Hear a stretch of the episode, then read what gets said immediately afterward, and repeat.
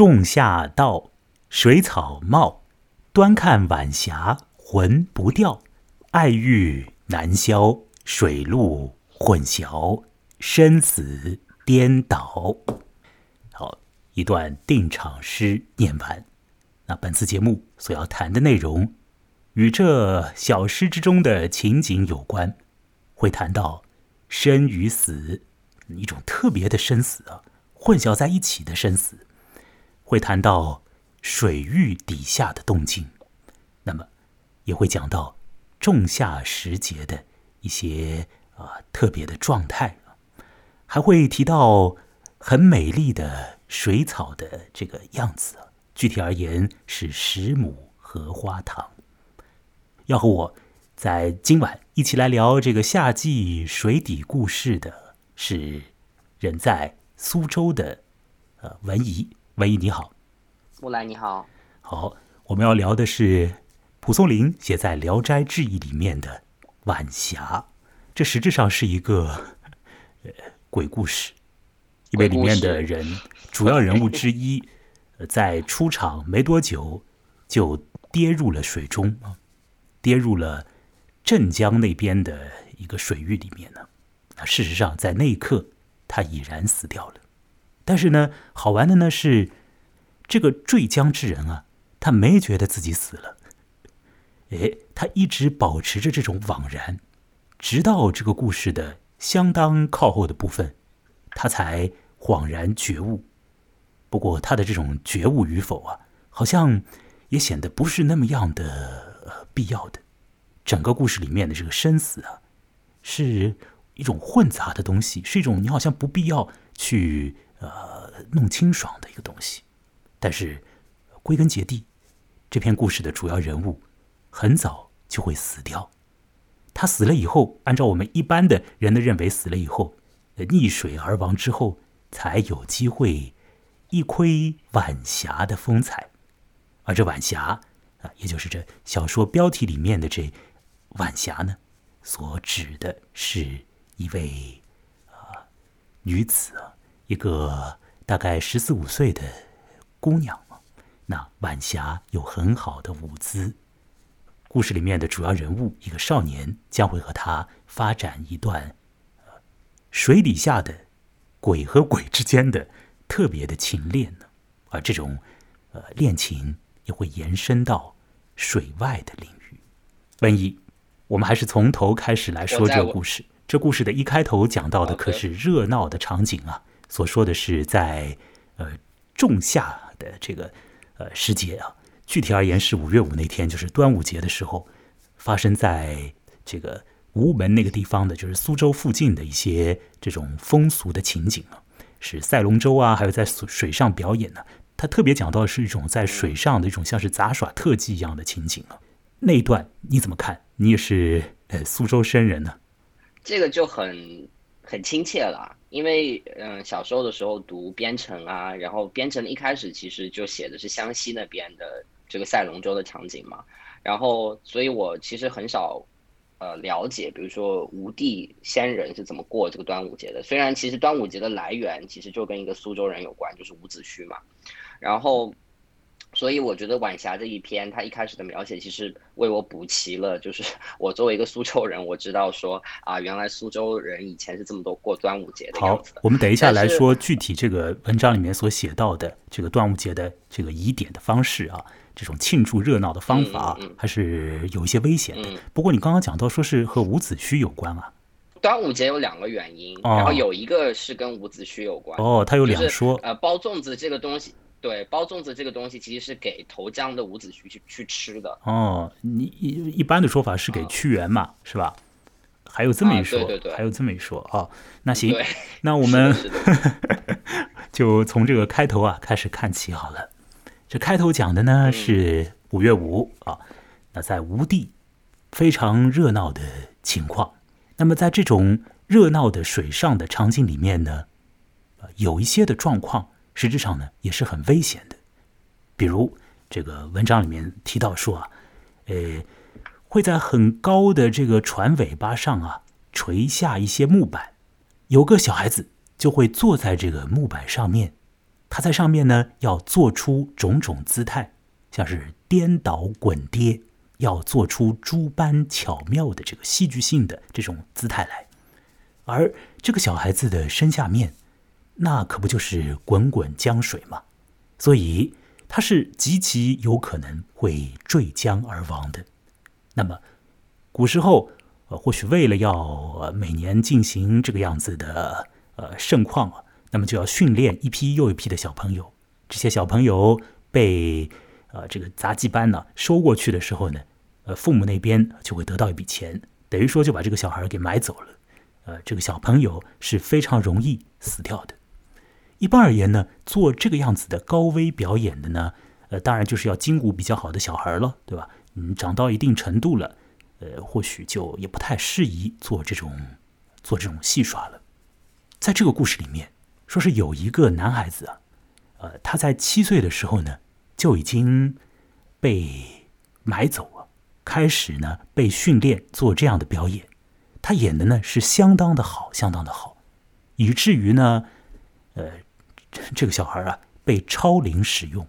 他一直到了十六岁，男孩到了十六岁嘛，也应该来说已经是进入青春期的状态了。呃，他的结果呢还是被留在。这个杂耍班里面继续的在仲夏时节表演这种高危的动作，那有一年呢，就事有不巧，即便说他的技艺这样的高超，这样的出神入化，但是呢，还是不小心啊，从这高高的木板上面呢掉了下去，就坠落到了他的老家镇江边上的这个水域里面。他坠下去之后，当然。按照世间的这个认为，那这个小朋友就消失不见了，从这个世界上离开了，也就是说他死掉了。那事实上呢，或许可以讲他是死了，但是呢，他的这个死后的状况啊，有一点奇怪。相当奇怪的一点是，当事人本人没有觉得他自己死了。那这个小孩呢，叫做阿端啊，呃。叫做他姓蒋啊，名字就我们称他为阿端呢。这个阿端在水下呢，就会有一段的奇缘，会经历到啊这个龙宫里面的一些动态啊，呃，还会遇到他的初恋呢。那这个故事的可以讲是上半部分，基本上就是在讲阿端在水下面的一些情况，而到了这故事的下半部分呢，由于一些特别的呃局面，促使这个阿端呢。又以某种怪怪的方式呢，返回到了我们所谓的人间，也就是水面之上。呃，这个瘟疫，等一下我要来说这故事的上半段，也就是在水下所发生的一些动态啊。那在这个有关于水下动态的这个地方，呃，你你有没有一些比较想要说的，比较想事先去 预告一下大家，或者想就是印象比较深的，你看下来愿意去讲一讲的几一些点，愿不愿意在现在先事先透露一下？第一个，呃，读到这个水下世界，让我想到是《红楼梦》第五回里面的这个警幻仙境，就是也是同样是一个男孩子，他从一个很高的地方，然后他堕到堕入了一个相对封闭的一个环境，然后见到了很多美丽的东西，美丽的女生啊，美丽的衣服啊什么的。那我其实觉得这个里面是有某种指的是男性的一种性成熟的 一个意味在的，就是不管是曹雪芹也好，还是蒲松龄也好，都想到了这一点。对，然后第二个就是，呃，这个水下最美丽的一个场景，其实是呃，阿端和这个叫晚霞的女子在荷花池里面幽会的一个场景，然后，他嗯，他们把荷叶翻过来铺上荷叶花瓣，然后那个画面真的是你读上去你就觉得那个荷花香，然后就 好像透着这个纸面就传过来一样，对，然后第三个就是，呃。我们以前认为的水下世界就是像东海龙宫，一个很深很深的一个地方，里面矗立着大宫殿。但是其实，在这篇小说里面，这个水下世界，它和阳间其实是某种镜像的关系。我现在我知道现在说起来很悬啊，但等会儿木来会详细的介绍一下这个怎么是互为镜像的关系。我觉得这个设定非常的有意思。嗯，好，这这番 镜像呢？以及这个镜像里面的诸般奇异的动态呢？等一下细细道来啊。呃，刚刚文怡你所讲到的第一点呢，是说这个男孩啊坠入一个地方啊，呃，使你想到的是性启蒙方面的一个情况啊，这是一种阐释了，这是你自己的一个一个一个想法啊。这个在小说里面在字面上是没有任何这个方面的呃名誉的。那么呃，但是呢，如果我们从现代人的眼光去看啊，看完整个故事之后，或者说也不用把它看全部看完啊，只要看到一半。呃，看到这个荷花场景出现，以及在荷花丛中所发生的呃 那几幕，大概也就知道啊，这故事的确是和性启蒙有关的。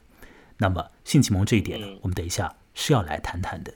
所以有关于性的事情，有关于这个水下和地上的这个镜像的状态，还有呢这个荷花所象征出来的这个水底下的一个一些的奇景啊，我们慢慢的来看。慢慢的来了解这蒲松龄是怎么样写阿端坠江之后的情况的呢？我要来放一段喜多郎的音乐，然后在这个音乐里面呢，我来介绍一下呃晚霞这个文章的前半部分水下的情况。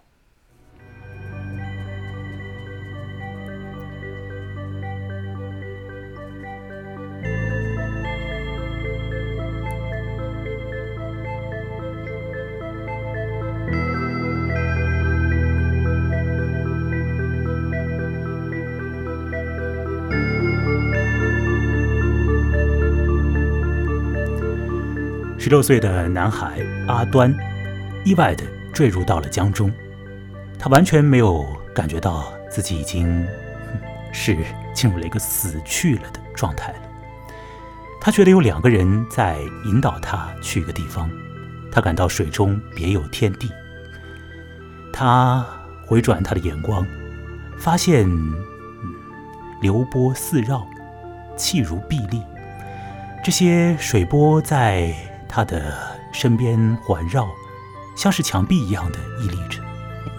然后他到了一个如同宫殿一般的地方，看到一个戴着头盔的男子坐在那里。那那两个引导者就讲：“这位就是龙窝君了。”于是阿端便与其他人拜见这位龙窝君。这个戴着头盔的龙窝君。他的神情看上去没有这个可怕的样子。他说：“阿端嘛，技艺很好，可以进入到柳条部。这所谓的柳条部，呃，大概是指一个一个队伍或者是一群人，呃，这个这个特别的队伍呢，就被命名为是柳条部。那等一下把这个文章看下去，自然就会知道何谓柳条部。”于是阿端就在水下，在他死后得到了一个安置。那么，呃，他就继续的被带到呃别的地方去。啊，那么他的这个柳条部呢，那边呢有很多的少年呢出来与他相见呢与他。呃，做这样的一个初次的见面，看上去呢都是像是十三四岁的孩子。那要请注意啊，阿端是一个十六岁的少年，并且有一个老太太过来了。那么大家伙呢都叫这个老女人为呃解老，或者是谢老吧，就是解开的那个解。大家让阿端表演一下他的技巧啊，那这个阿端呢也就。演示了一番，此后，这个谢老啊就教了阿端 所谓的钱塘飞亭之舞和洞庭和月之风，啊，当然要为了演这种舞蹈，就要配上很喧哗的这个音乐。那么，阿端很快的，好像就学会了这样子的舞蹈。即便说这个谢老。这个老太太，她担心阿端呢，好像没有学会啊，就再三再四的这个絮絮叨叨的呢去调教他。但是呢，阿端实质上他 老老早早啊，嗯，听过一遍啊，看过一遍演示，他就已经心中了了然了。那我这要来说，这水底下的这个老太和他的一众少年教着阿端的所谓钱塘飞艇舞和洞庭和月，这是什么样子的东西呢？嗯，它当然是虚构出来的舞蹈啊。呃，诸位听者呢，或许有所体验，就是我们汉族人啊，不太讲究跳舞的，但是在古时候呢，倒是也有礼乐之风。那么这个所谓的钱塘飞亭和洞庭和乐呢，还有个典故啊，是出自于唐朝人所写的东西。呃，这个有一个文章里面呢，讲到说。这个钱塘江那边的龙王啊，有一次呢要冲出他的龙宫去解救他的龙女。那么在冲出龙宫的时候呢，就响起了这个所谓的钱塘飞亭啊这样的音乐，以及那虾兵蟹将跳这样的舞啊，呃，那当然就是一个很雄壮的一个呃出征的这样的一种一种姿态了。那龙王带着他的女儿回来的时候呢，也就是洞庭和月之风响起来了。我在这儿说这个典故的呃这个具体内容是要想来强调一点，就是。这个钱塘飞艇和洞庭和风啊，他们是很有男性气概的这样的一个舞蹈啊。好，那么往下看，到了第二天，方才所提到的那位戴着头盔的男人，他就又来了。他要来做一件事情，他要来去检查一下，他麾下的各个部门嘛，呃，预备的怎么样了？那么在这个龙窝军的名下呢，有着几班的。这个这个舞蹈队伍，他们各自在演，在排演呢，各自的这样的一个戏份。我们读到下面会知道，呃，实质上是为了要去给呃一个龙王去献礼啊，所以他们要呃在在排练这个献礼的时候所跳的舞舞啊。那这个龙窝军呢，就依照呃一步一步的去检检阅啊他的这个队伍。那首先出场的是夜叉部，然后又来了。鲁音部，再来了燕子部啊，后来是柳条部啊，阿端是在柳条部啊，呃，那这整个的一段呢，就是写着各部啊进行演示啊，展示他们的业绩啊，跳出他们各样的舞姿。那么这整个一段呢，是写的非常丰富啊，里面有许多热闹的情况啊。我一点点来看啊，在这其中就会浮现出这个叫做晚霞的人物啊。呃，实质上在前头这个老太太教阿端跳舞的时候呢，她曾经提到过一句晚霞的，是老太太自言自语似的提到的。老太太的意思是说，呃，阿端这个小子啊，跳的那么好啊，呃，和这个晚霞啊就不相上下了，大概是这样的一个意思。可见的晚霞也是跳的很好的一个一个水下的一个存在啊。好，那浅说这个龙龙窝军啊，先要检阅的呢是夜叉部啊。这个夜叉部里面的 这个舞蹈者呢，全部都戴了鬼面呢，穿上了这水底下的军装一般的。那他们出场跳舞的时候，就要敲啊很大的那种铜制的乐器啊，要敲的震天响啊。那他们在舞蹈的时候呢，这个巨涛汹涌啊，横流空际，就这个水啊，在你的头上啊，这样这样在在那边在滚动啊。那有的时候呢，会坠下来一点的光啊，也搞不清楚是星光还是波光了。那坠下来了就消失了，龙国君看了一会儿会儿就说：“好了好了啊，行了，这个就演到这里。”那接下来来了一群，哎，来了一群呢，都是比较成熟的女子了，起码来讲是十六岁以上的。那这个部门叫做呃乳音部，乳是乳汁的乳，音呢是莺莺燕语的莺。那这群乳音部的有一定的这个年纪的呃女郎们，她们表演的呢就是很细巧的。这样的音乐和很巧妙的这样的这个舞姿啊，那他们在演出的时候呢，一时之间就清风习习，波声俱静，水渐凝如水晶世界，上下通明啊！想看这样的一个景象，和方才夜叉部演的时候，那真是萧壤之别。接下来，这群女子表演完了，就退下去，站在台阶上。那接下来，龙国军要看的呢，是燕子部啊。燕子部里面呢，都是一些呃所谓的垂髫人，这点我要强调一下。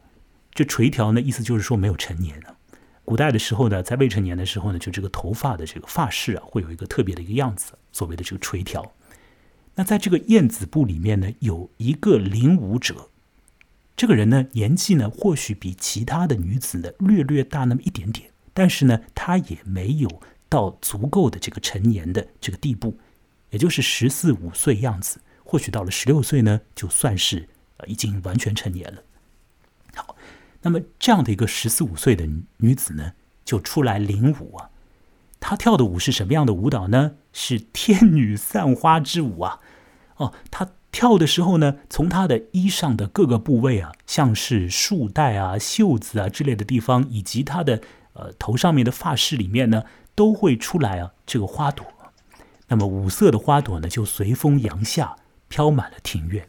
他的舞蹈完毕之后，也就退下去，站在台阶上。在这个女子做这番动静的时候呢，不要忘记阿端了。阿端他在旁边看，他在旁边偷偷的瞧着这个女孩。他觉得啊，这个女孩很好，他很喜欢她。他问了他自己那个部门，就是柳条部的别的呃少年呢。告诉他说：“这个呢，不是别人，就是晚霞小姐哦，就是晚霞，这个跳舞的叫晚霞。”好，接下来很无可奈何的，这个阿端呢，没有更多的时间去呃去想刚刚的那个女子了，因为她自己要登台演出啊，他要在龙窝君的面前呢，正式的去展示她的身段。柳条步要出场作舞。那么阿端上前舞蹈，那文章里面讲呢，阿端的表演呢是喜怒随腔，俯仰终结。我还是要强调，阿端演出的是比较有男性气质的这种舞蹈，所以里面有喜的成分，有怒的成分，和方才那位呃这个晚霞以及呃燕子部和乳音部他们的舞姿是比较的不一样的。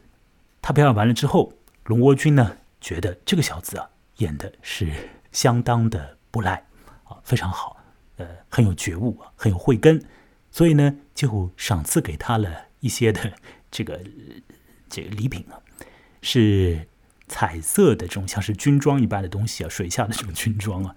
那这个其实不重要了，等一下这套衣服会给阿端给撕掉的，会给他给毁坏掉的。那后一个东西呢稍微重要一点呢是。所谓的叫做鱼须金束发上缀夜明珠啊，其实这东西呢还是给小朋友的东西，因为所谓的这种束发啊，就是给 给那个垂髫的小朋友啊去扎他们头发用的这个这个装饰物啊，这装饰物上面呢是用这个金金色的，像是鱼须那样的这种金丝啊，挂着一个夜明珠啊，挂着一个夜光珠啊，那这个龙窝君就把这玩意儿给了阿端，那阿端呢收下礼物之后呢。呃，也就回到了他呃该站的那个地方，就是柳条部里面了。接下来有关于爱情的情况就要啊展现出来了。文章里面呢写这个阿端呢在众人里面呢遥遥的望着晚霞，遥祝晚霞，这个祝就是看着这个意思喽。晚霞呢亦遥祝之，两个人在对望啊，啊，只因为在人群里多看了你一眼呢。于是我们就继续你看你一眼我一眼的看下去，就这样遥望着。没过多久呢，这个舞蹈队伍呢，当然就要继续行进了。那么他们的相去呢，还是有一点的距离的。呃，这个一个少年一个少女呢，也不敢乱了法纪，所以呢，他们只是以眼神互相瞧来瞧去而已。实质上，这个龙窝军的呃检查工作还没有完全的结束。那此后呢，还有一个新的部门。叫做蛱蝶部啊，会登台亮相。这个部里面的表演者呢，就都是童男童女了。他们长得也都差不多，呃，身高啊、体型啊都是差不多的，穿的服饰呢也都差不多。小朋友嘛，可能看上去都是那个样子。就这是一群没有到青春期的小孩啊，或者叫是小鬼。他们呢，呃，表演啊，表演完了，那全部完了之后，呃，那这个舞蹈队伍在离场的时候呢。阿端和晚霞，他们呢还是在互相之间在进行这样的这个留意啊，并且他们可能是一位故意放慢脚步啊，希望另一位可以贴近他一点点。那另有另一位呢，就是故意的呢，就是把自己的珊瑚钗啊，这个头钗啊，遗落在了地上。那这个少年当然就急急的把这个东西捡起来啊，放在他的袖子里面。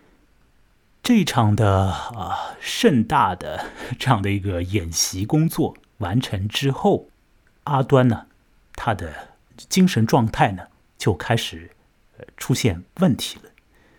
呃，怎么回事情呢？那显然就是犯了相思病嘛，是吧？阿端呢开始茶饭不思啊，这个寝食难安一般的。那么前头所提到的那位教他舞蹈的这个老太太。就常常的给阿端呢送来很好的食品，非常的关照他，经常的去问他怎么回事情了。可是他的精神状态呢一点都没有好转呢。那老太太呢就很是担忧，可是又似乎无计可施啊，那只能够自己呃念叨啊啊，这个吴江王的寿辰就要到了，我们这一众人马就要去表演了，这个如何是好啊？只是在那儿呢自己念叨。有一次傍晚时分，有一个男小孩子跑了过来。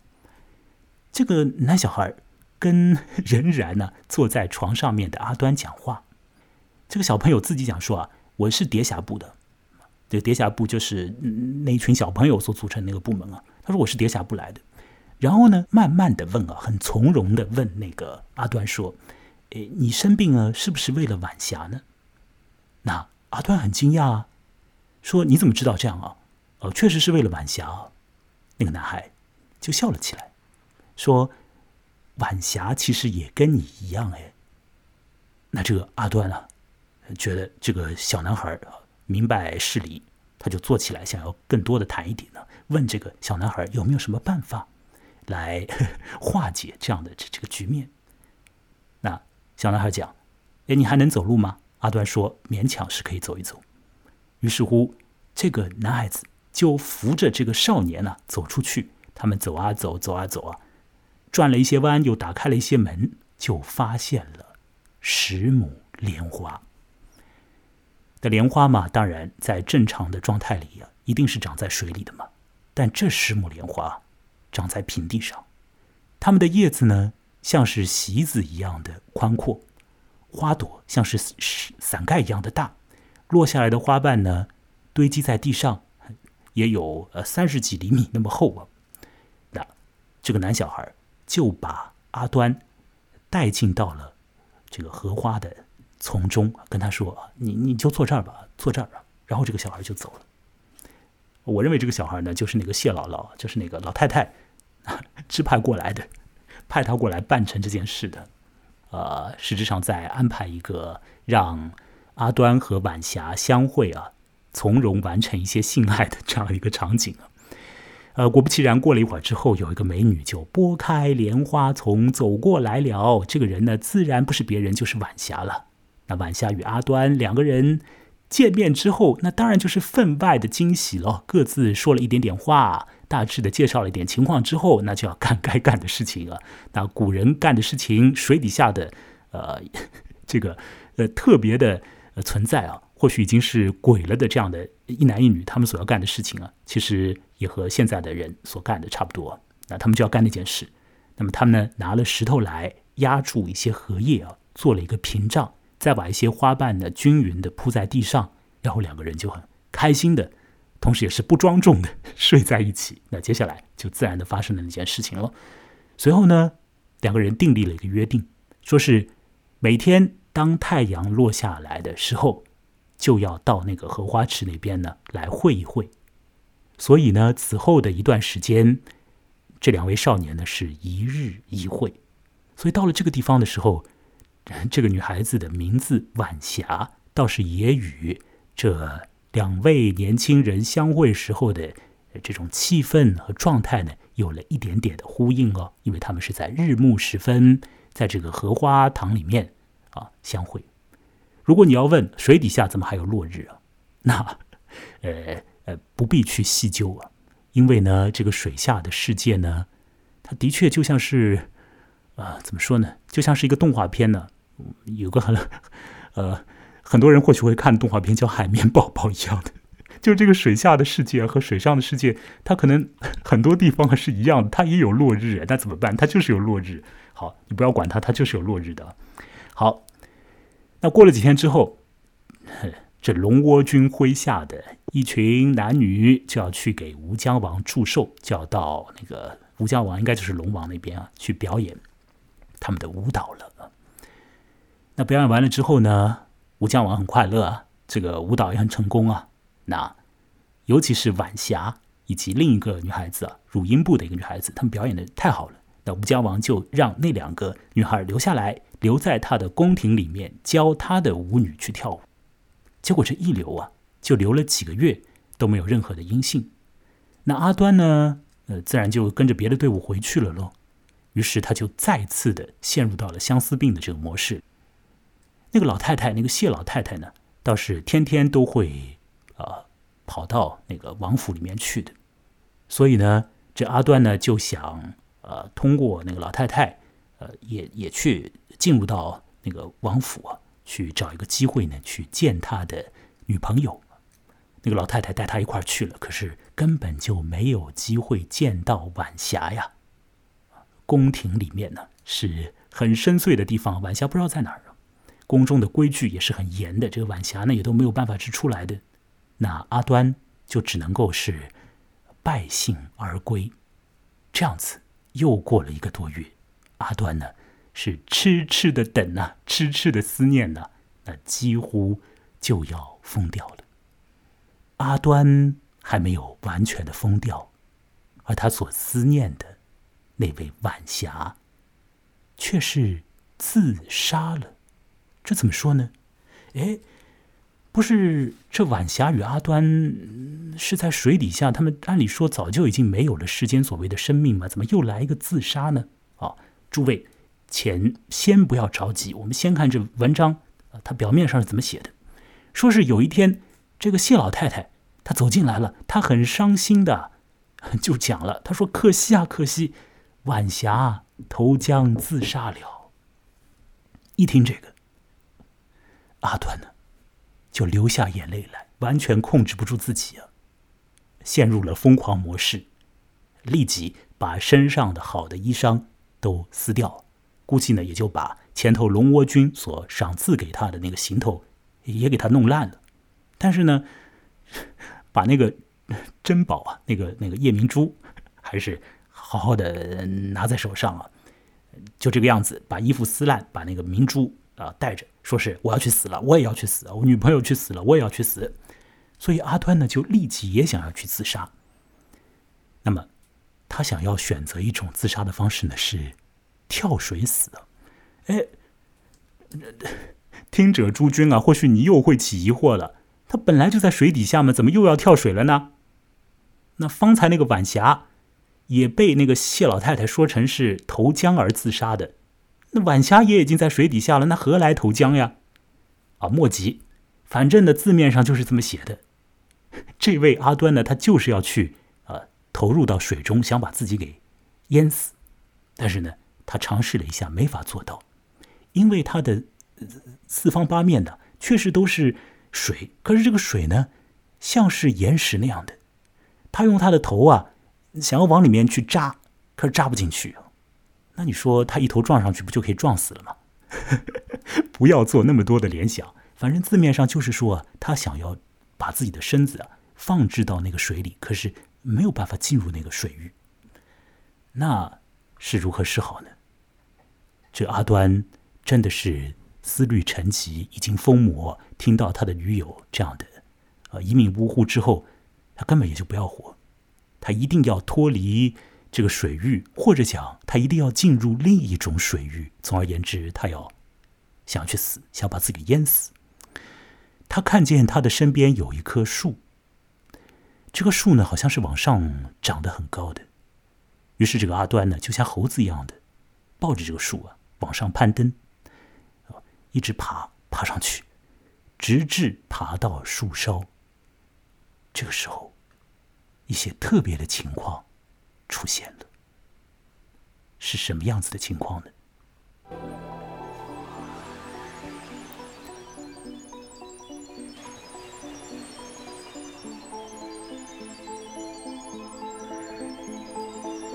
基本上到了这个地方，啊，晚霞这个故事的。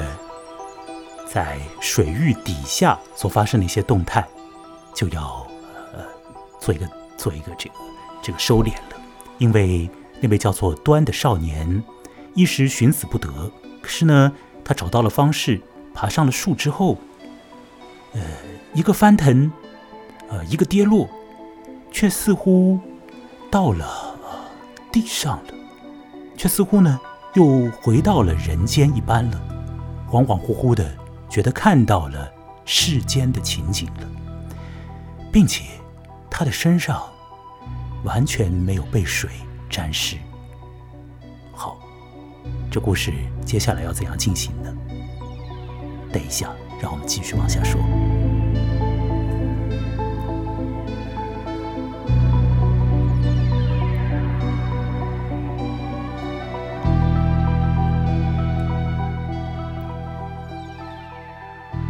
好，文怡，你还在吗？文怡，你还在吗？我在，我在。好，刚刚还是花了比较长的时间呢，把这个故事的前半部分是说了，后半部分我们等一下可以说的更为快一点，因为前半部分里面呢，确乎 在我看起来有很多呃奇异的、呃热闹的、呃特别的这个场景，值得呢就是稍微慢一点的去说。嗯，你你讲，而且有很多伏笔。怎么说？你看到了哪些伏笔呢？呃，比如说龙王赏赐他的这个衣服，还有这个束带，就也就是珠宝嘛。这个在其实，在后面也会出现的。然后包括晚霞教跳舞这件事情，他留在吴江王那边去教跳舞，其实在后面也有相对的呼应。我读的时候就觉得，就是呃，就是小说家真的是呃思考的是非常周全的，就是他的。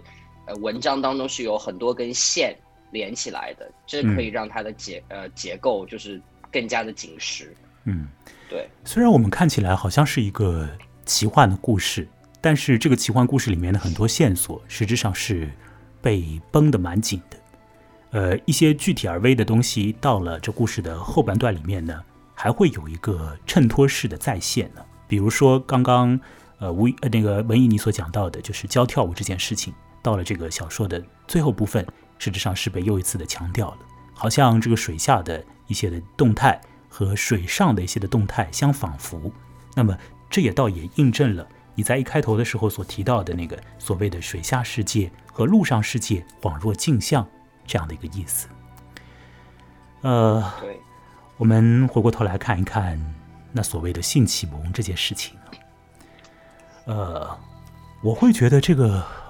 小说进行到这里，他制造了一个啊蛮好的一个爱情发生的一个情景，并且也把这个爱情呢在某种程度上呢实现了，并且推至了一种高潮，再让它戛然休止啊。呃，这个整个的过程，整个的这样的布置和安排啊，都是一种啊。呃，非常容易使得爱情发生的一个各各样的条件啊，都具足了。比如说，我不知道文一你有没有留心到，就是这位少年呢，这个阿端呢，呃，当然，我想这点你肯定留心到了，就是说，他在这个故事的一开头，他基本上是和一群比他年龄更小以及比他年龄更老的一些人待在一起的。那么，呃，对吧？就是他，他在那个路上面啊，去去表演那个为了端午节去表演那种那种特别的杂耍的时候，他的那个戏班里面的那些人，就是小朋友，还有一些可能是呃成年人啊，训导他们的人，也许同龄人比较少。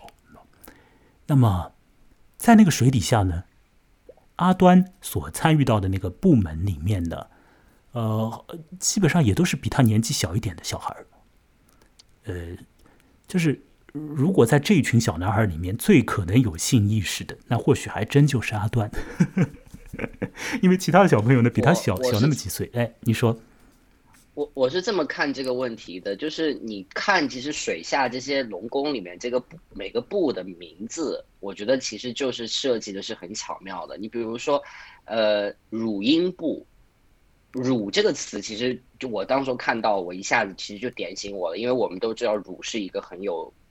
性意味的一个词，然后他用的一个词是“音”，就是呃黄莺嘛，然后很小巧的，很 我这这下面可能听上去有点直男，就是反正是非常紧，有点让你感觉是紧致的那种感觉的。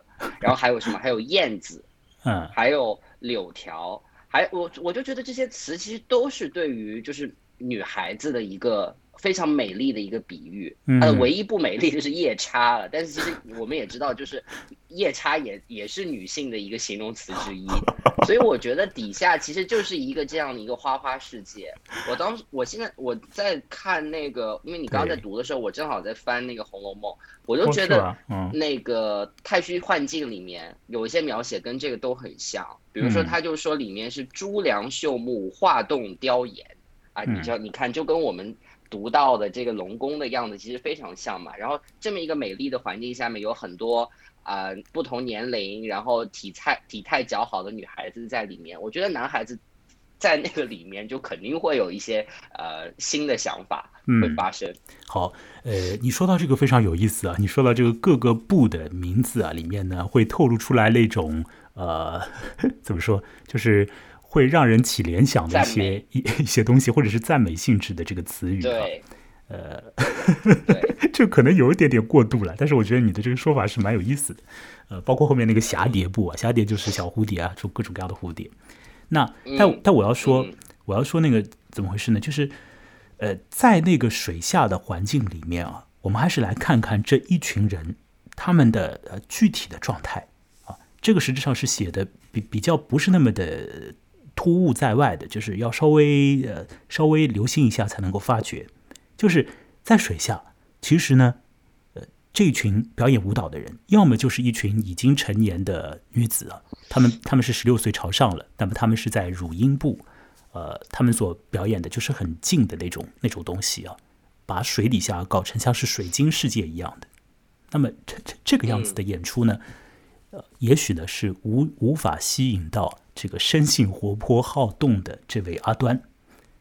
那么后来又来了，又来了那个一个部门，嗯，对，应该就是柳条部啊。柳条部里面的哦，燕子部，燕子部可能都是像像是像是更小一点的小朋友啊，是吧？我我总好像记得是有有一些部门里面是很小的小朋友了。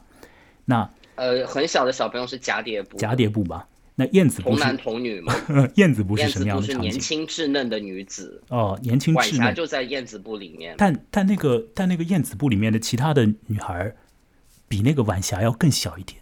那如果更小一点的话，就有可能嗯又太、又太更更就是过分的年轻稚嫩，你知道知道吗？就是在那个、呃对对对，那个年龄段上面，她的那个身体变化其实还是蛮分明的了。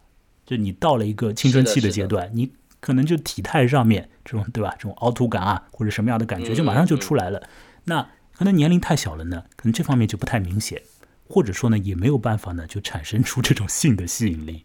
但是呢，呃，这文章里面呢写的也比较明，就是说那个晚霞这个人呢，他实质上是已经是逼近了这个呃燕子部年龄的上限了，就到了十六岁，其实就成年了，对他已经是十四五岁了，所以呢，呃，当那、处在那样的年纪，那当然身形啊、体态啊各个方面呢，呃，都已经具有这样的这种吸引力，再加上她确实就是一个呃姿态曼妙的这样的一个女人呢、她表演的舞蹈啊，又是天女散花之舞啊啊，那和前头那个所谓的鲁音部所表演的那种啊，就像佛系舞蹈啊，当然那个天女散花也是从 佛教里面来的了。但是我要说的就是前面那个乳音部表演的，他们实在是太佛系了，就把世界搞成像是嗯，像是什么琉璃世界一样，全部都静下来水，晶一样，对，全部都凝结冻结在那儿。但是呃，嗯，晚霞所表演的是呃是是动的一种舞蹈，所以这种舞蹈呢，它自然也会，我觉得它就很天然的会让这个阿段呢觉得是一个可观的一个表演，那么自然也会这个女子本人也会吸引到他。所以在这个地方，就是从阿端坠水开始，一直到他和晚霞相会啊，这整个的一系列的这个动态的过程，给我感觉都是一个爱情在一个很 很特别的场景里面，就是你不发生也难了，它就应该就是要发生了。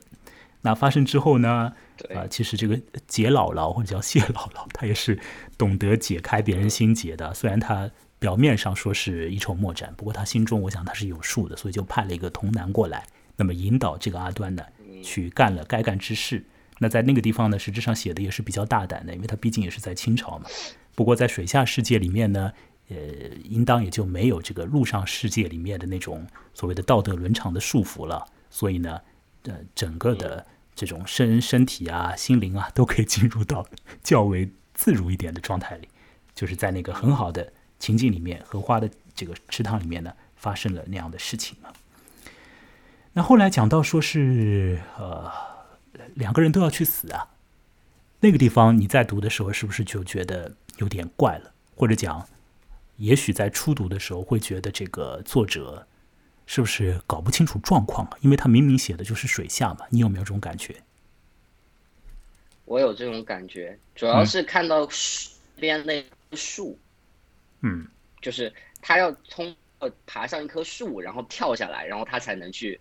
啊，回到阳间，但其实回到阳间，回到阳间这个概念，相对于阴间，其实也是某种自杀嘛。如果我们把就是死这件事情认为是某种呃呃呃场域的这种呃冲破的话，那其实也就是说，他他的他在阴间自杀的方法跟他在阳间自杀的方法也是一样的。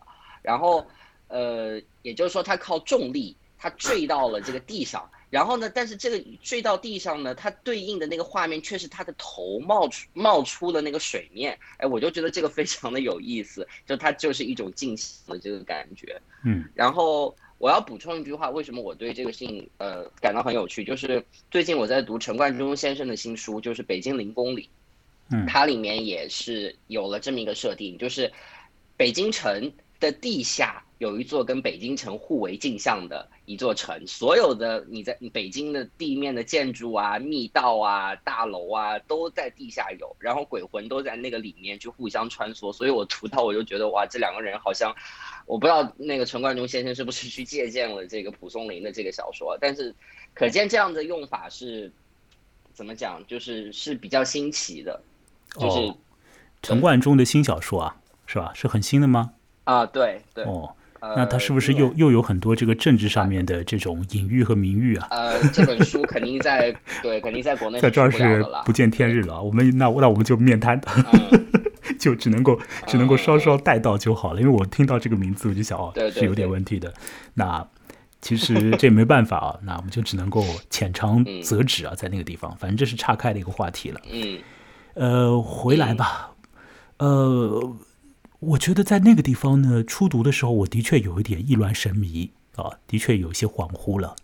我觉得怎么回事情啊？是不是这个作者写着写着已经失控了？但是呢，我好像又把一个关键事态啊给忘掉了。就是在第一次读的时候，就是那位阿端，实质上他一直都没有认为他死了。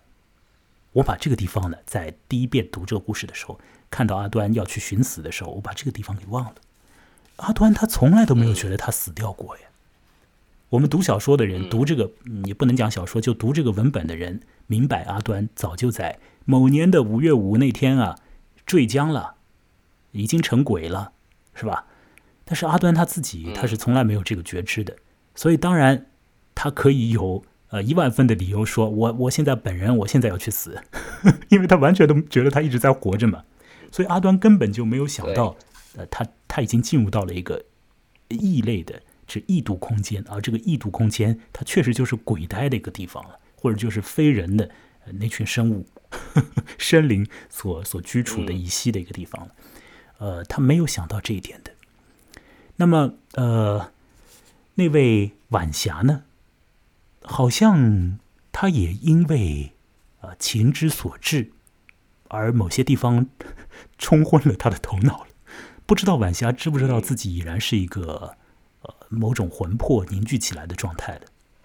反正他照着那个老太太这个谢老太太所说，但他也是要去什么投江而死啊，啊，他也是要去呃表示就是再再死一回啊，并且他好像死沉了。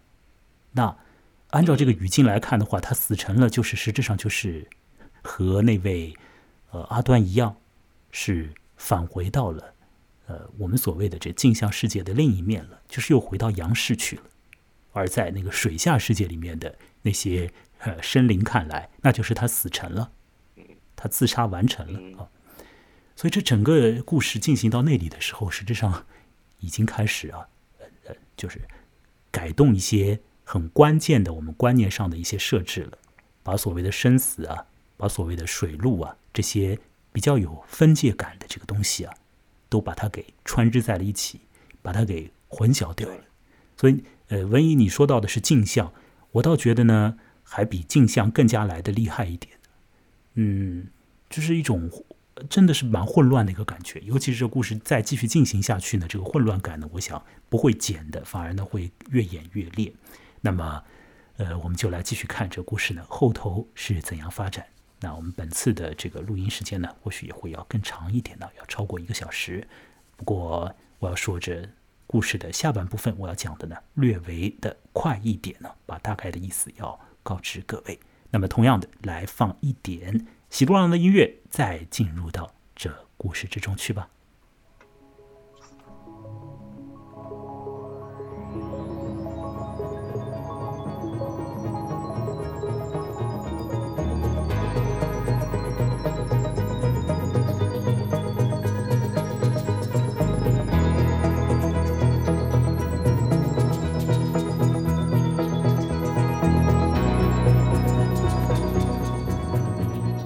决定去死的阿端，终于死沉。当然，这个“死”要打上引号。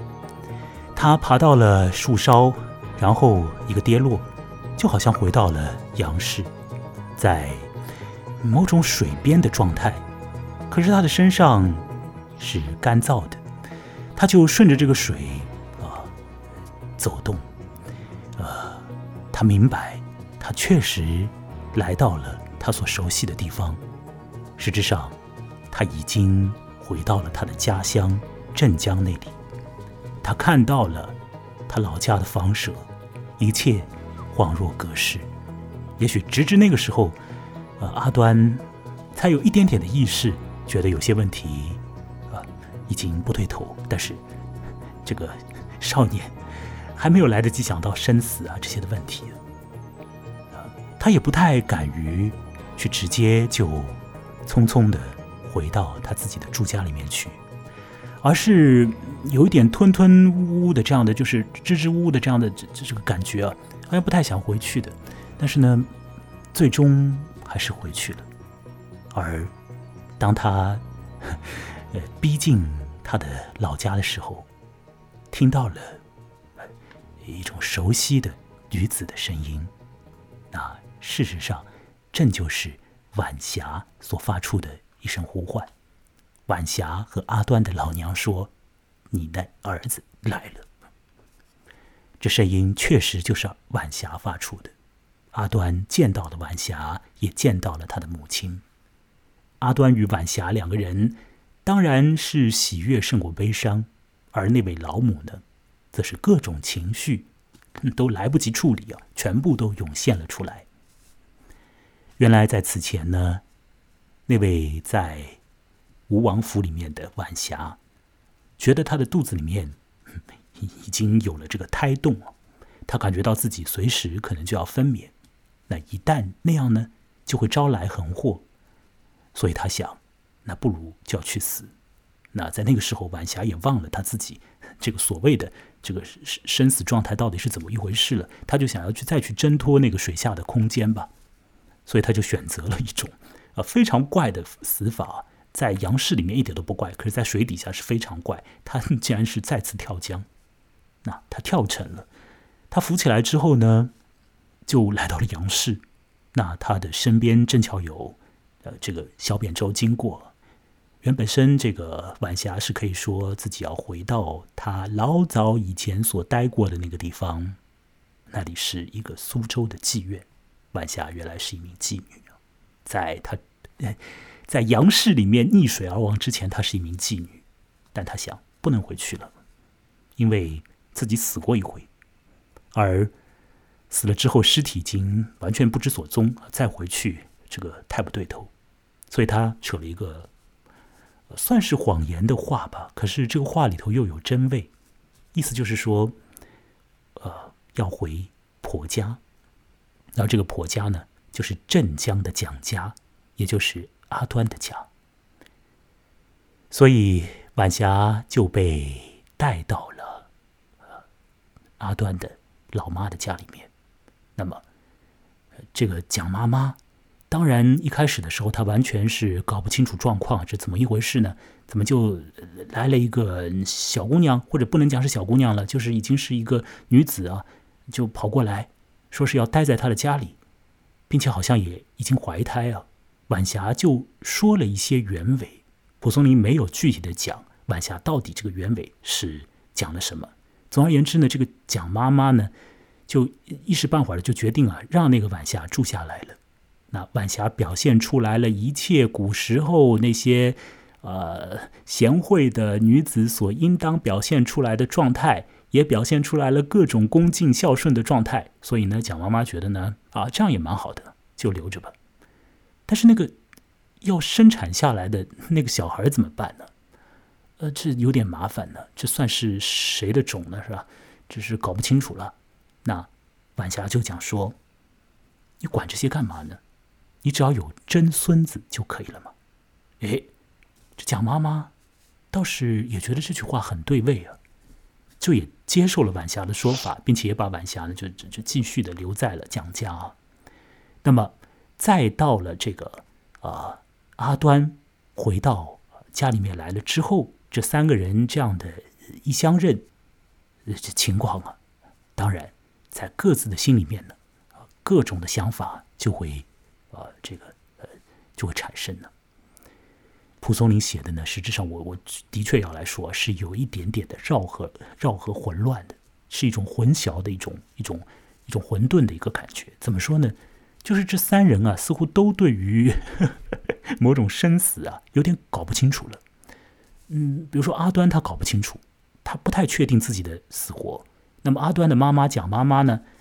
他其实也也也也弄不清爽，这个小孩他到底是这这已经死了，已经到了坟冢里了呢，还是怎么回事？他就又回来了，他是从水中又游回来了吗？所以他还去开那个棺材看看，哎，棺材里面有人呢，那就确定了这个阿端回来的是鬼啊，那至少不是人呢。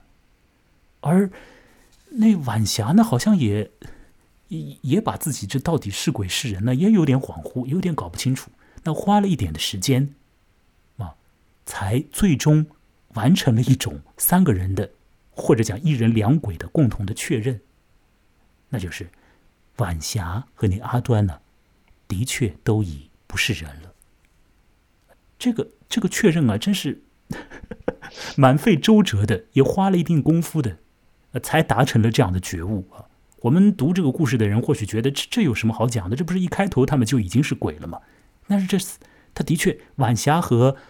阿端来到了杨氏之后，他确实脑子里面又有了恍惚，又有了恍惚。而这个恍惚呢，我觉得是写的呢是，虽然在语言上啊会有一点点产生绕的感觉，但是呢，这个恍惚是很关键，是很有味道的，是让这个文章啊变得有味道的一个关键的一个设置。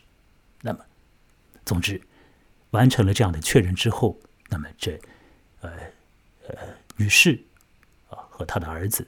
已经成为鬼的儿子，还有媳妇，鬼媳妇，就这样子，好好的就生活了，并且他们的生活其实是相当的好。两个原因，一个是晚霞生下来的小孩非常健康，和一般的哦 这个活人毫无二致啊，就是一个有生命力的这样的一个人呢，不是鬼啊。呃，另外呢，这个蒋家变得很有钱了，什么原因呢？呃，诸位不要忘掉，在老早的时候，在水下那位龙窝君戴着头盔的那个男人啊，曾经赏赐过阿端一个小孩啊扎头发的那东西，那东西上呢有一个夜明珠。那么这个阿端呢，把这个珠子啊一直带在身边的。那这个珠子也到了杨氏，啊，把这个珠子卖掉之后呢，就得到了一笔巨资。这蒋家呢？也就生活的很和美、很富裕、很丰足了。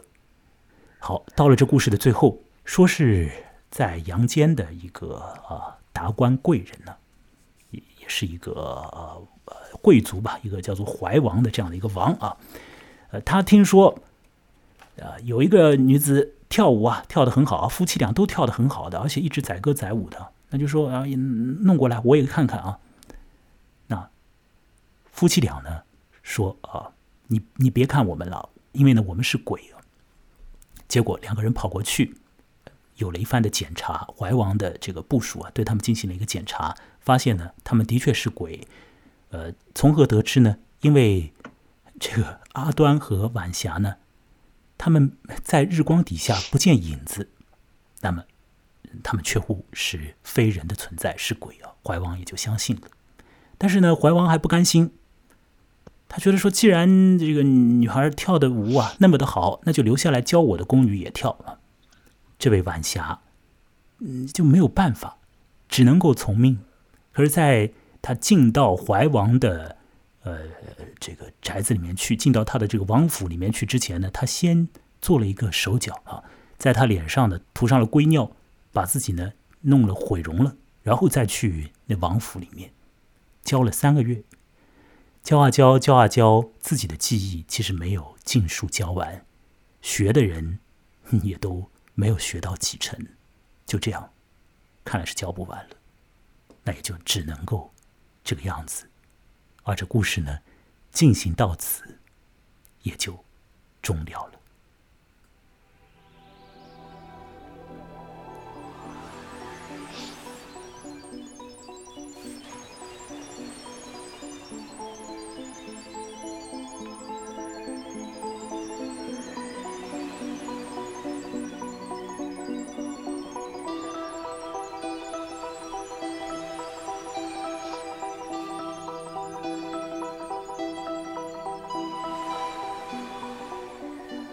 啦，文怡，那我要来说，你是不是先要来处理一下你的那个 鼻子？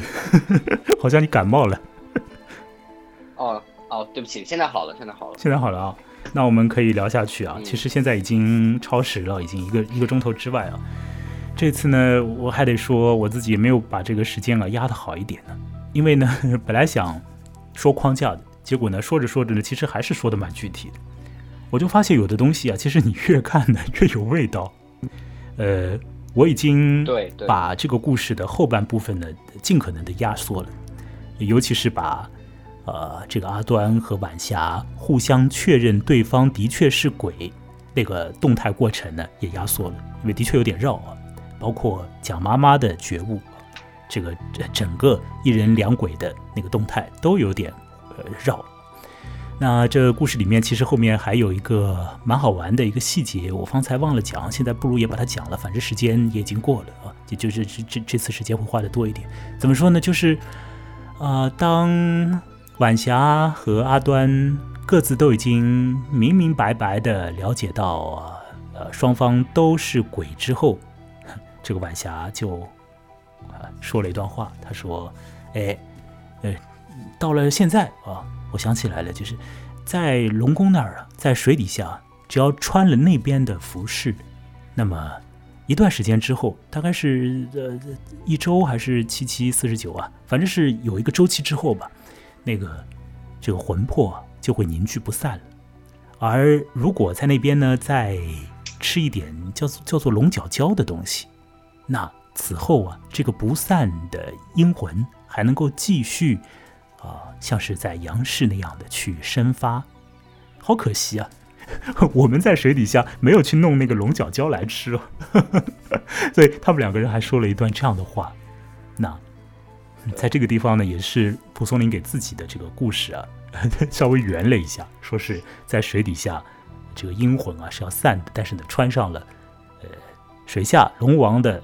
某种特别的道具啊，那这魂魄就凝聚了，那还是像人一样的，但是这的确就是一种，呃，聚集起来的阴魂而已啊。好，这故事就这样全部完了啊，全部完了之后，呃，温怡，你有什么新旧想法要来慢慢的讲一讲吗？我读到的时候，其实你刚刚说的那个细节，就从你刚刚说的细节来讲好了。我当时我读的那段的时候，我其实觉得那一段有点多余，就是，呃，穿上龙宫的衣服，经过七七四十九天，魂魄就会凝固起来，然后有了龙角胶过后，你结上骨节，伸出肌肤，就跟活人没什么两样。但是我现在其实觉得是什么呢？就是它里面有一重隐喻，就是，呃。人这个东西啊，他永远想要更好的东西，呃，怎么怎么说呢？就是因为大部分的鬼，你看，照这个照这个设定的话，大部分的鬼其实都是野鬼，就是游游荡的。然后呢，他的魂魄肯定早就散掉了嘛，对吧？嗯。但是呢，像阿端啊，像这个像这个晚霞，他们进了龙，被龙宫选中，所以他们穿上龙宫的衣服，其实他们魂魄不散。那其实这已经比大部分的鬼要来的更幸运了嘛，对不对？然而，当他们过上了属于自己的生活的时候，他们又再去想说：“哎呀，我既然已经这样子了，那如果我能搞到这个龙角胶的话，我是不是就的就真的可以跟活人一样呢？”我觉得这里面的心理就是我刚刚 讲的，就是其实他们已经比大部分人幸运了，但是他还是要过上更好、更怎么讲更正常的日子。所以我觉得这一段不能少，这一段是非常的，就是人的想法，人的想法啊。哦，我是这样看的。那我觉得呢，这一段呢，其实就是一个像是有一点呢，的让这个气氛啊稍微有一点的有趣一点呢，才加入了一个一个表述，也是让这个故事呢，好像更有一点真实感一点呢，打引号的真实感。但是呢，还从另外一个角度来看的话呢，就是这一段呢，倒是也有一个也有一种可能性的意思啊，就是讲说，实际上直到那个时候啊，那两个。年纪不大的阳寿享受无多的鬼，他们其实也并没有完全觉得自己就已经死过了，所以他们其实 要那个龙角胶，意思就是说我们其实还能够继续长啊，我们才年龄还那么小呀。如果我们是四五十岁去死了，那当然就是死了就死了吧，那还继续长干嘛？那再别长了，就永远这样吧，我们就保持在那个寿数上的样子吧。那也就不用吃胶原蛋白了。对，但现在问题是他们太小了，太小了，太小了，当然就是要长了。所以这个其实有有一点幽默，有点好玩，又有一点有点自嘲，就是我们怎么好像连这个事情都当时都忘了呢？就光顾着每天晚上去荷塘做爱了，把这该该干的正事给忘了，还去弄点龙角胶吃吃，把这个都给忘了。呃，也许有点那样的味道，就是主要还是在说这两个人呢，嗯，这两个鬼呢。呃，就是他们还是处在那种生死恍惚和呃 没有确确实实的感觉到自己死过，还在想着就是按照阳世里面的一般状态啊，最好就是按照一般状态，我们再继续长了，就就比较好嘛。但是实质上，当然按照这个故事的逻辑呢，他们就是被束缚在了这样的这种童颜的啊，不能讲童颜啊，已经到了 已经是青春期过了的。这个反正就是 娇小玲珑的状态，就反正一直这样了。倒是呢，也适合让他们两个人呢一对呢，永远的这样的这个在在家里啊，开开心心的舞蹈下去啊，可以永远的这个这个这个这个舞蹈了。好，对，还有我我还要再讲最后一点，就是这个故事其实这个虽然是个鬼故事，但是为什么？读起来会让人觉得它有那种生死恍惚的那种，就生界和死界那样非常模糊的边界。我觉得有一个很重要的问题是什么？就是这个小说没有刻意的强调时间这个概念，它其实这是一个关于空间的小说。哎，其实我们我们熟悉的那些鬼故事，我我举一个例子，就是那个李碧华的小说《胭扣》，嗯，就梅艳芳和张国荣演的《胭脂扣》，嗯，他其实讲的是一百年前。对，一百年前嘛，一百年前的妓女，然后一百年后她回来找她的前面的旧情人。嗯，那其实她的这种就是，她其实是怎么讲？就是，呃，她是，嗯，很像是有点像是穿越是吧？基于时间的那个感觉，对，就是按照我们现在这个穿越感，所以。它反而没那么的可怕了，我它反而不确定性没那么强，因为我们读的时候我们就知道这是一个一百年前的人，他就是个鬼。但是你看今这个小说里面，他的两个世界它是接续起来的。而你你完全感觉不到时间差，它没有什么什么天上一天地下一年的这种感觉，所以因为它的时间轴同时在并进，所以人就好像这样无缝的穿从一个世界穿越到另外一个世界，我觉得就加重了它的这样子的一种就是你说的这种生死边界的这种模糊的感觉。嗯，我觉得在这个故事里，时间的确是一个可以忽略不计的东西。因为好像事情只是发生了那么一点点，可能就是几个月。它里面也提到时间的，就是说一月又过了，那个相思病还没有好啊之类的。然后又过了一月啊之类的，嗯，会有这种时间的那个稍稍的表述一点。那么有可能呢，按照这个字面意思来理解呢，就是这个确实呢，时间呢也也没没有过多久啊，也就是过了那几个月，那几个月而已嘛。对，对于这个人的那种状态嘛，如果你活在呃这个世界上过几个月，你再回头看看以前你几个月以前的自拍，大概也 也觉得就那样吧，哦，是吧？这个几个月也不足以就是显示出来很大的变化。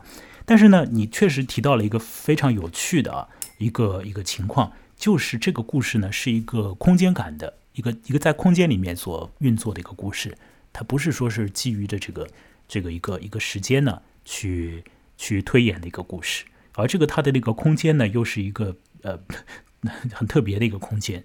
那这个空间呢是啊把不同的空间就是完全就是压在一起的一个感觉，就是它也没有一个。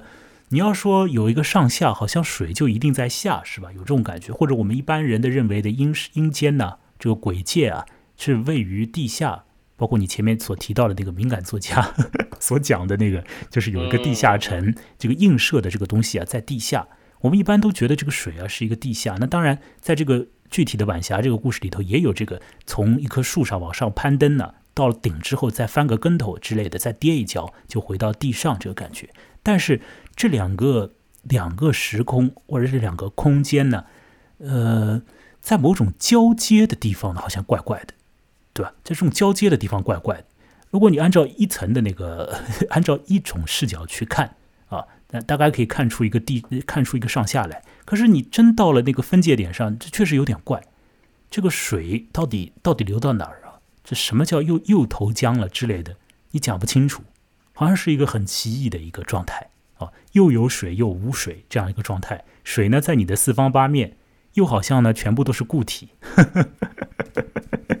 就是我觉得这用水来形容这个生界和死界，真的是一个非常巧妙的事情。其实游过泳的人，我们都知道，就是你的头，就是你的鼻子往上一伸一下，就是这么就这么几几毫米的距离，就是生和死。因为你呼吸和呼吸不了，所以我觉得他这边用水来区分这个阳界和阴界，我觉得这是一个他选的这个比喻也是非常好的。其实生和死的边界不是我们想的那种，好像坚如磐石，然后或者是万丈深渊，其实不是这样子。它真的就像一个水，你你头一往下，人就没了，你就到另外一个，你就到另外一个世界去了。嗯，呃。在蒲松龄的故事之中，这些鬼啊，以各式各样的方式啊，出没于杨氏，这个呃，也是也是一种呃常态了。所以看到蒲松龄的《聊斋》里面的这些角色，呃，各个角色一上来也总得是问问自己，他到底是鬼是人还是什么精怪啊？那有些鬼啊是从坟里出来的，那这边呢，他们就是从水下出来，而且呢。很关键的呢，就是他们也一直都没觉得自己是鬼，或者在有的时候只知道自己是鬼，但有的时候又忘掉了，就是处在那种稀里糊涂的状态。那这也符合小朋友的 小朋友的这个 这个一一一般一般状态啊。可能小朋友呃，或者讲是青少年吧，会把很多关键问题都忘掉。就觉得啊，我要去死了，就死了那种感觉。其实真的是死，就真真的是会死的啊。他他不是不是那么轻巧的一件事情，说去死了就就好像怎么样了？死了这真就是我们这个世界上真就是什么都没有了哦，真就完蛋了。所以这是一件很重大的事情啊，不是这样的可以可以就不去计较的啊，或者不去把它呃当成一件事啊，就乱乱说说挂在嘴上也不太好啊。好，呃，其实，在前面，那个文艺你还讲到了一点呢，我觉得是很有意思的。呃，我想请你来说一说，就是你说到了一个有关于现如今的在游戏世界里面，在电脑游戏里面对于这个阴间的表现。哎，我觉得这点你前面在录音之前你谈到过啊，和这个故事呢放在一起来来说呢，倒是也是有点有点趣味啊。呃，你说这个在电脑游戏里面呢，另一重时空啊，已经不是 按照我们传统的文化的设定里面呢，就是地下的那种世界、阴暗的世界之类的。有一些电脑游戏有别的处理啊，说说看这一点。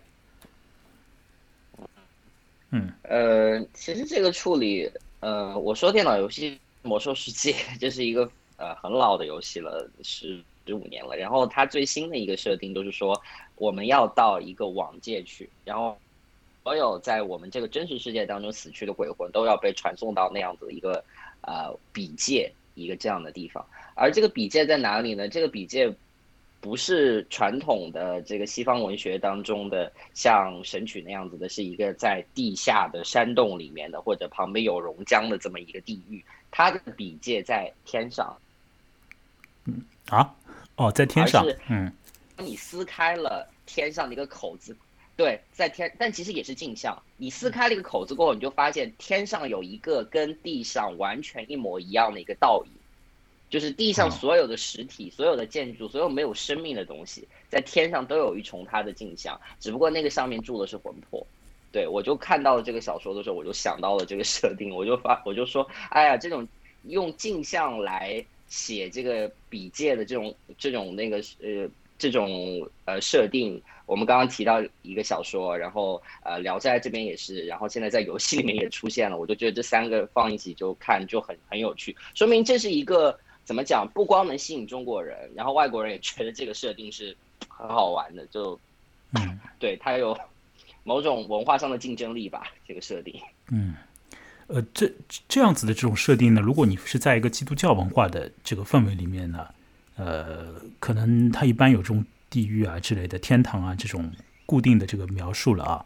呃，包括你前面所谈到的那个就是神曲啊，其实它里面写的那个地狱也倒也没有。呃，没有很多岩浆的，其实它到了最后呢，是一个 是一个冰冻的状态，是一个是一个完全冻结的一个世界啊，就最底下的那层。那么那个呃，天上当然就是有有光啊，有动力的这个感觉了。那我我我要说什么呢？就是在在我们的这个文化里面呢，呃，其实对于阴界，对于死后的世界到底是怎么看的？有没有一一个比较分明的这种？这种传统啊，可以去依循，其实好像也比较的模糊，比较的不清楚的。佛教呢，也是一种外来的吧，是吧？也是一个外来的一个一些的说法吧，说这个地狱这个这个概念呢。那中国古代到底比较早先的时候，呃，人们对于这个死后的世界是一个什么样子的一种 一种想象呢？哈，倒也真是不太不太清楚啊。那么，如果到了，哎，你说。我这边要贡献一个，就是我们的邻国的一个日本嘛，一个做法是什么呢？呃，对，是什么呢？就是我觉得其实一些中原以外的，就是在大一统之前的各个地方的一些习俗，其实我们对于生和死这件事情看的没有那么的泾渭分明。我我日本的做法是什么？日本人就我们现在，比如说我们汉族人看坟地，我们觉得那边很不吉利。就不是清明节，我们不会跑到坟地上去，但是日本人他们经常会家族会在坟地去聚餐，嗯，就是比如说扫墓啊什么的，他们的感觉就是说，他说我感觉我的祖先的灵魂跟我在一起，我们还是一大家子，然后只不过我们活人在吃我们活人的东西，然后死人在吃他们死人的东西，对我就觉得这个是相对于。所谓的这个汉民族的呃，怎么讲汉以汉民族中心的这样一种生死观以外的另外一种补充，啊，日本的做法。这个生死观肯定是也是一种有有多元可能的，不见得就是想象，就是只有一种想象，就是死了以后就往下掉或者往上升呢。可能你往旁边去了呢，也可能你往，也许你就还是在还是在原地啊，那太可怕了，还是在原地，还是照样做着一样的事情，没有死啊。那有可能会慢慢就继续发展，会不太一样，谁知道啊？那只有鬼知道。那要问问阿端和呃和和那位晚霞是怎么回事呢？他们也就跟你说，就还是活着一样啊。就是我我们就没有吃龙角胶啊，如果吃了以后就一模一样了。他大概会给出 给出这样的一个回答啊。对。那呃说回来就是说。呃，你你刚刚说这个什么镜像啊之类的这样的这个说法，这是从从后见之明了，从后置啊，或者就是从阐释的这个角度，你可以这样去讲啊。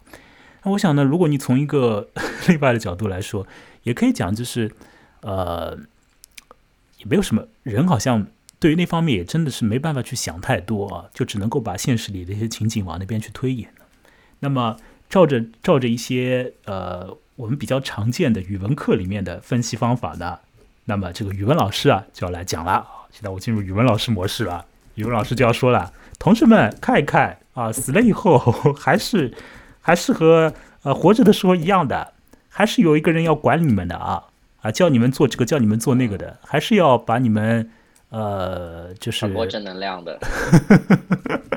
对，要跳舞啊。”老师最新的金句，就是我的意思是说什么呢？就是这个好像你把一个呃。异度空间做的和现实空间一样，也许在我们现在这种所谓的，呃，我我们从小到大接受的这个教育里面，这个说法，它的意思就是会得出一个结论来，就是作家在试图表现出来，无论在什么地方，大家都要受苦啊；无论在什么地方，大家都不自由啊；无论在什么地方，大家都很惨啊之类的这种说法，那么就是像是进进一步的就变成苦海无边了这样的。那我觉得这种说法呢，嗯。嗯，也也许也成立了，但是确实也蛮无聊的，所以对，当然也就也就把这种说法给给直接就略掉吧，我们也不想说了。好，那么到此为止，唯一还有什么事情要讲吗？关于这个故事？最后再提一个巧妙的地方，也是我一开始说的伏笔，但我刚刚也才发现，就是呃，吴吴文章的第一段讲的是。苏州的船斗龙舟的上面要载上美丽的歌妓，然后他最后又呼应了，说那个晚霞就是一名苏州的妓女。读到这边我就又发现，我就觉得，哇塞，真的哦，哎，这一点真是，是哦，这种地方你要你要真是要花花很大的功夫去看的，没有一笔是闲闲写写来的，都是铺陈的。第一段里面说到了。在吴越地带，它实际上不只是苏州啊，是吴越地带呢，就是有那个在端午节的时候的这种呃表演呐，就杂耍，那么就用小孩去表演的，那并且呢，通常而言呢是用男小孩，那么就是没有到青春期的那个男小孩啊。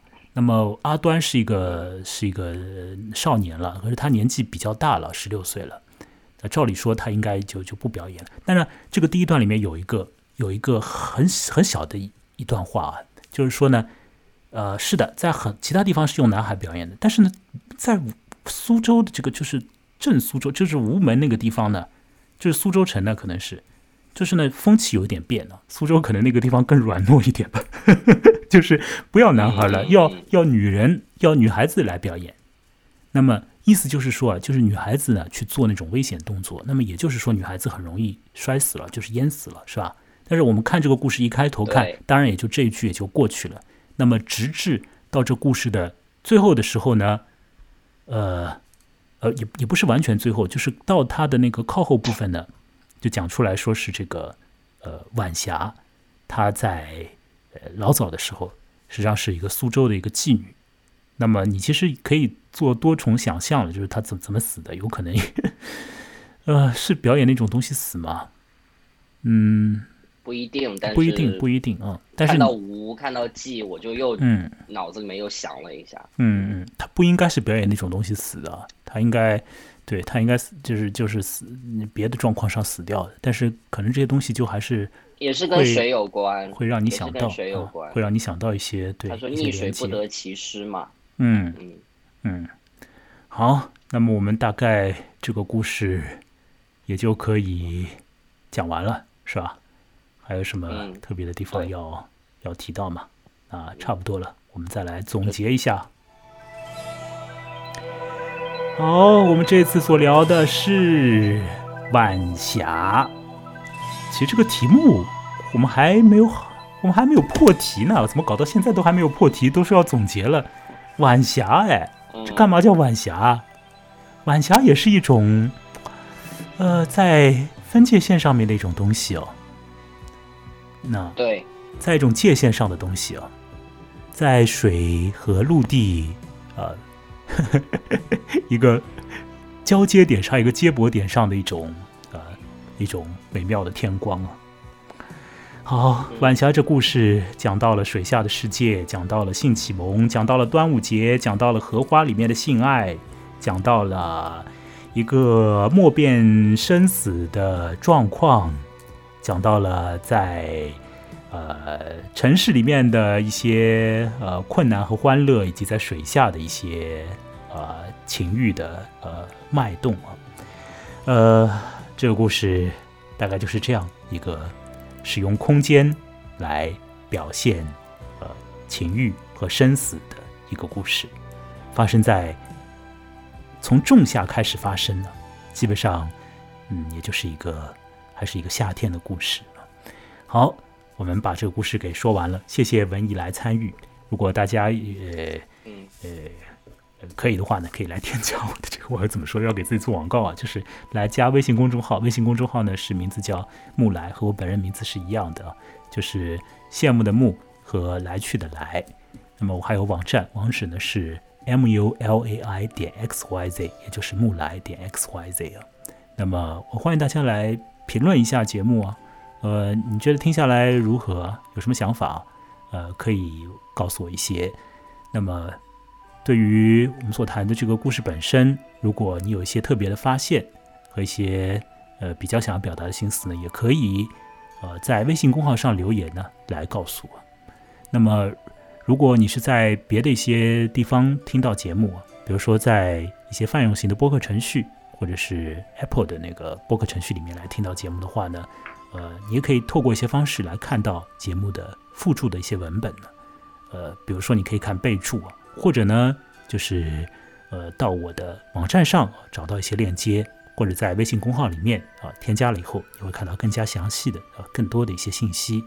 那么，在网站上，在微信公号上呢，都可以来给予打赏。而打赏这件事情呢，对于节目和对我的也都是呃非常有意义的。呃，一些现实问题以后，呃，以后再慢慢的。慢慢的和大家说吧，请求大家帮助吧。